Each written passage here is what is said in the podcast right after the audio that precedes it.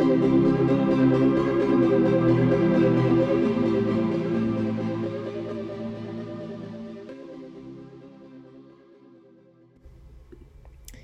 5 p.m. in Horicon, Wisconsin.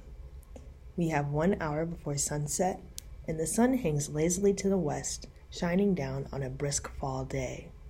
A couple of retirees, a family of four, two bird experts, and one reporter with her photographer in tow gather on the edge of a hill to witness the majesty of birds in flight. After a long day of feeding off crops from nearby farms, the birds will return to the marsh to roost, where they are protected from predators before the sun dips below the horizon. The beauty and drama of the endless skies at Horicon are what bird watching aficionados travel for miles to see. And at dawn and near dusk is when the drama reaches its peak, when birds begin to take flight, feed, continue migration, or rest after a long day's travel. Over 300 species of birds have been identified in Horicon, America's largest freshwater cattail marsh. Before European colonization, it was the ancestral land of the Ho-Chunk and other tribes. Beginning in the 1800s, the marsh was dammed, drained, and dredged, and its fauna was exploited for commercial purposes. In the 1920s, conservationists advocated for the state to make the land a wildlife refuge to reverse the rampant destruction of years past. Today, Horicon Marsh is divided between the federal government and the Wisconsin Department of Natural Resources.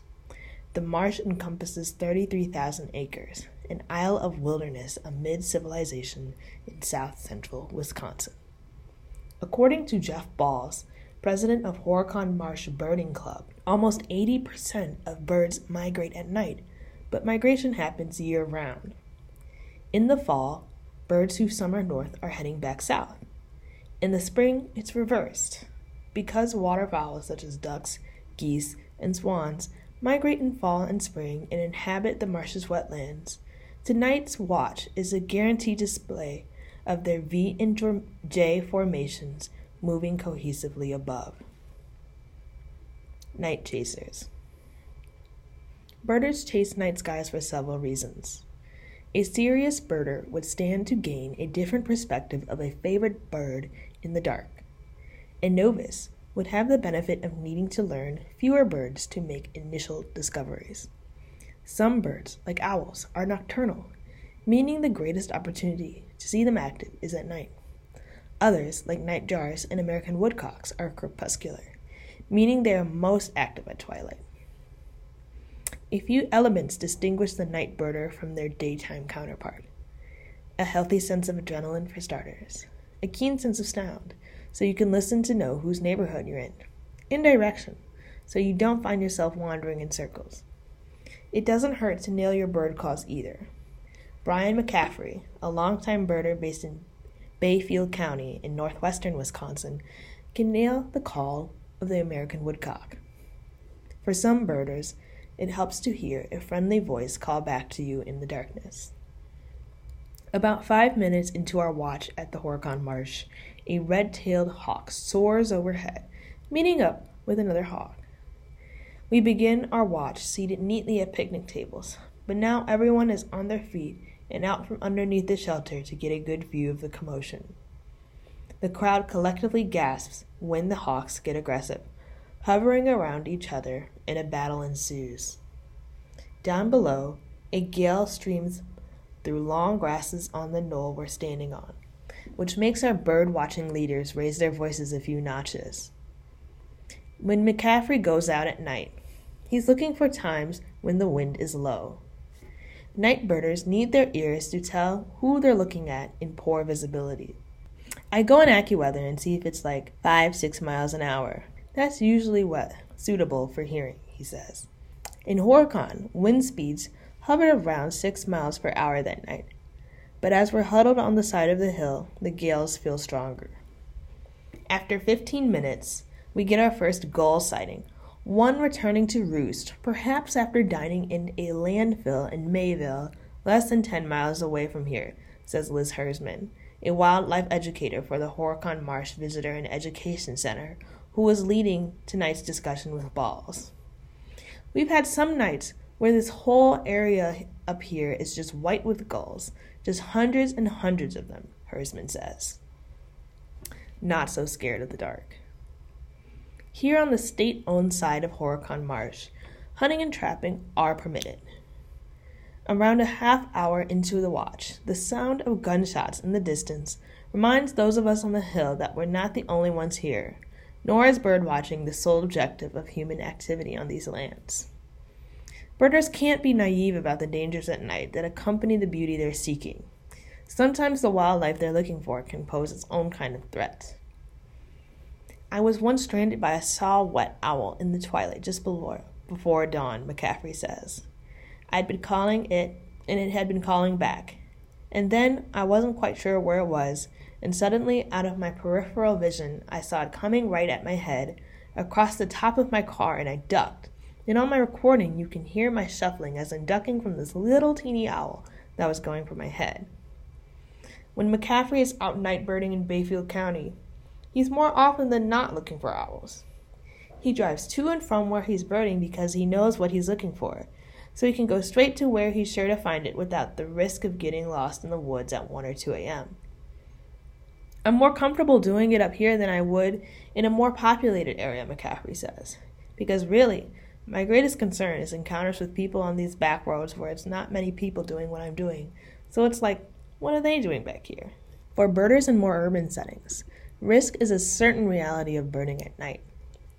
Madison birder Jeff Galligan, who's seen over 300 bird species in Wisconsin over the years, describes himself as very careful during his night outings as a black man. Galligan says he's attuned to his surroundings and where he's pointing his camera and binoculars when he's birding at night because people, like police, can make assumptions. He and Dexter Patterson co founded BIPOC Birding Club of Wisconsin this year precisely for this reason, as its goal is to get pe- more people of color involved in the predominantly white world of birding and feel comfortable exploring Wisconsin's outdoors. He's excited about its potential to expose Madison youth of color to different perspectives and opportunities. Environmentalism and stewardship and having a vested interest in things like reducing the carbon footprint, being aware of global warming, is something I want people of color to be seeing and experiencing more because we are all here and our children are all going to be inheriting the same earth, Galligan says. Back at Horicon, two sandhill cranes, the night's main attraction, fly about 15 feet from the top of the picnic shelter and give their strangled honk to jolt me back into the moment. River of Birds. After 40 minutes, a flock of mallards loops around the picnic shelter, and one of robins follows soon after. Of all the waterfowl, wood ducks are the last to roost tonight. If you get a good night, you'll see this river of waterfowl or cranes or whatever going from one spot to the other because they're just kind of following one another, Balls says. It's 5:50 p.m. now, and as the sun sinks in the sky, the Rock River glistens in the distance. Still, Balls and Herzmann don't miss a beat at identifying birds for the thinning crowd. Off in the distance is a sedge of sandhill cranes, says Herzmann.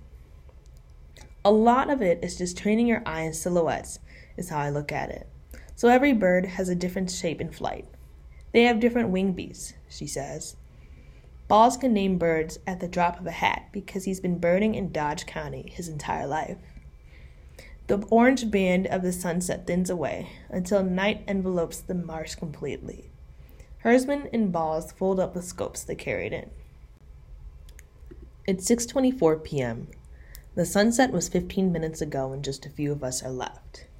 I hear the gurgling motor of a duck hunter and his dog in his airboat first, and then see the flashing green light that guides him through the winding rock river. As a writer, I chose Horicon because I wanted to see birds in all their glory and what brings people to them. But what I found instead was how nature brings out the best in us. Sure, it's pretty fun to at least be aware that a huge number of birds can be flying over you at night at this time of year, says Madison Audubon Director of Education Carolyn Byers. But more than that, Birders find it empowering to develop a lifelong connection with the natural world, to make new discoveries in familiar places, and see a side of creation while the world is sleeping. I start up my car and drive into the engulfing darkness, guided solely by headlights, thinking about the creatures we left behind.